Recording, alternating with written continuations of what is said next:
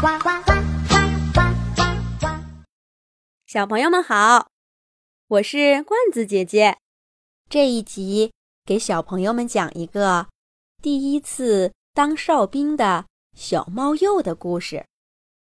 寸草不生的大沙漠，在许多动物眼里都是个荒凉的地方，但对于猫鼬家族来说，沙漠底下一个个深深的洞穴，却是他们最温暖的家。猫鼬家族世世代代都在这里生活着，靠着大家的一起努力，他们度过了一个接着一个的难关，每一年都要添几位新成员。现在，家族的首领是德高望重的索菲亚奶奶。索菲亚奶奶的人生信条是：团结就是力量。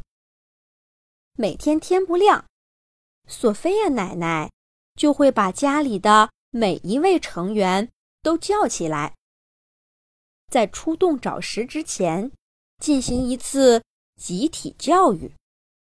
你听，他又开始了。大家都听好了，大沙漠是个危险的地方，这里有。翅膀像房子那么大的老鹰，还有神出鬼没的胡狼，而我们猫鼬只是一种小小的动物。要想在这里安全的生活，我们就要……索菲亚奶奶说到这里，故意停顿了一下，她点了点。自己面前的一只猫鼬宝宝，笑眯眯地看着他说：“我们要怎么样呢，我的小宝贝儿？”猫鼬宝宝奶声奶气地回答说：“我我们我们要多吃东西。我说的对吗，索菲亚奶奶？”猫鼬宝宝的话把大家逗得哄堂大笑。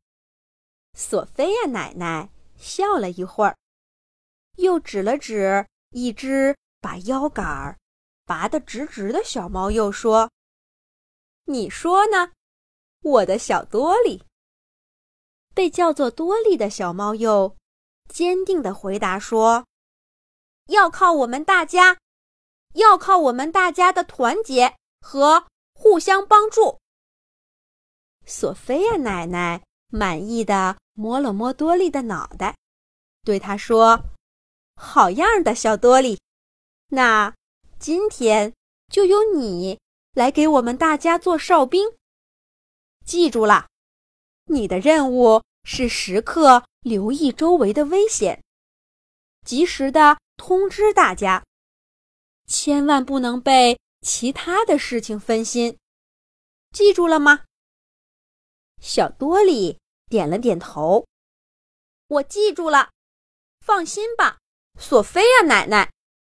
确定了哨兵以后，猫鼬家族要集体出去找吃的了。小多利第一个跳出洞口，他瞪着眼睛，把洞口周围看了一圈，没发现任何危险，才朝洞穴里挥了挥爪爪。招呼大家出来，这是作为哨兵的职责之一。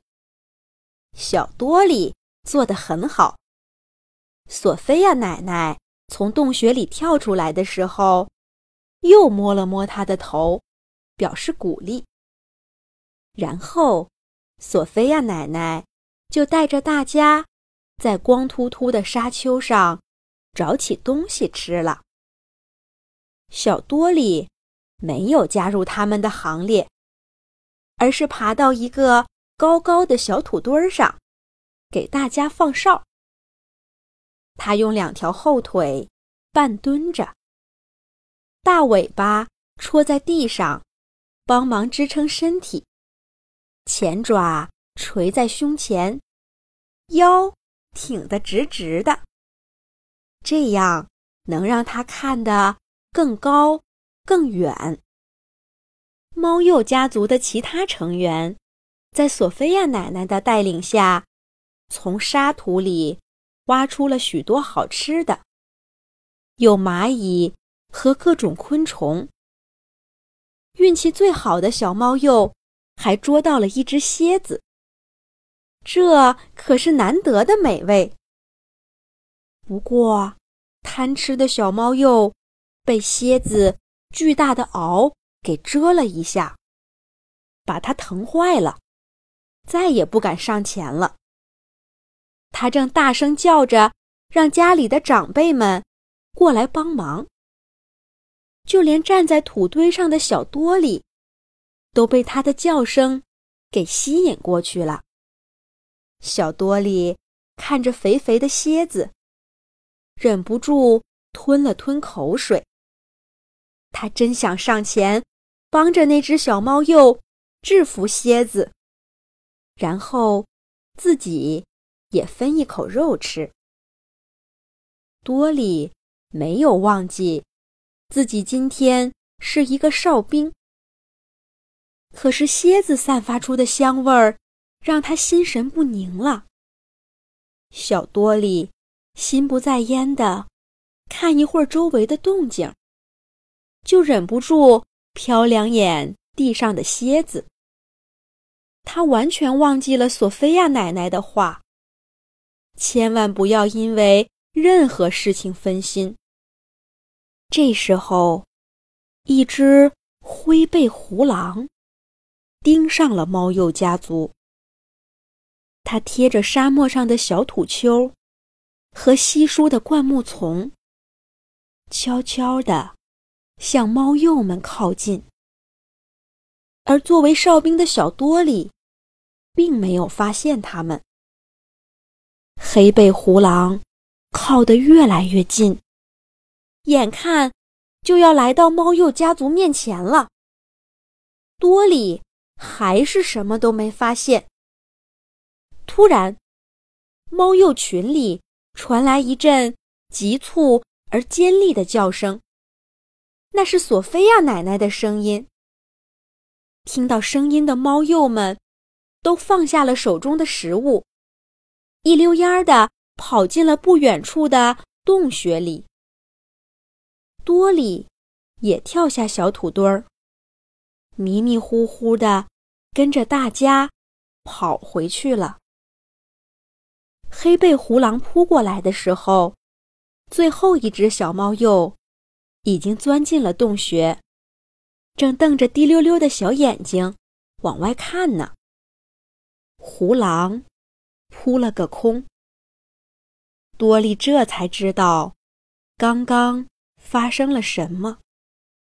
要不是索菲亚奶奶及时给大家报了警，一定有伙伴被胡狼给捉走了。而报警，本应该是作为哨兵的多利应该做的。接下来的一天，多利根本不敢看索菲亚奶奶的眼睛，也不敢跟大家亲近。他明白，自己的疏忽，差一点儿给家族带来多大的灾难。多里一整天都没吃东西，回到洞穴以后，就一个人缩在角落里。啪嗒，多里听到有什么东西被丢到了自己这儿。他睁开眼睛一看，竟然是一只。大蝎子。再一抬头，他看到索菲亚奶奶正笑眯眯地站在他面前。索菲亚奶奶像早上出发的时候一样，温柔地摸着多利的头，对他说：“小多利，看得出你认识到自己的错误了，还难过了整整一天。”好啦，谁也不是第一天就会做哨兵的。我相信，下一次你一定会做得很好的。我们都相信你。一定会做得很好的。所有的猫鼬都笑着对多利说：“多利终于开心了。”第二天一早，多利又是第一个跳出了洞口。他跳上周围最高的一个土丘，警惕地观察着周围的动静。索菲亚奶奶依然带着大家在沙漠里寻找着食物。很快，有好几只猫鼬都找到了美味的蝎子。诱人的香气飘到多利的鼻子里，而他连头都没有回。这一次，多利终于记住了索菲亚奶奶的话：做哨兵的时候，不要因为任何事情分心。好了，这个故事就讲完了。小朋友们可以让爸爸妈妈。关注微信公众号“童话罐子”，上面每天都有每一集出现的动物朋友、有趣的图片、视频和小故事。小朋友们，再见。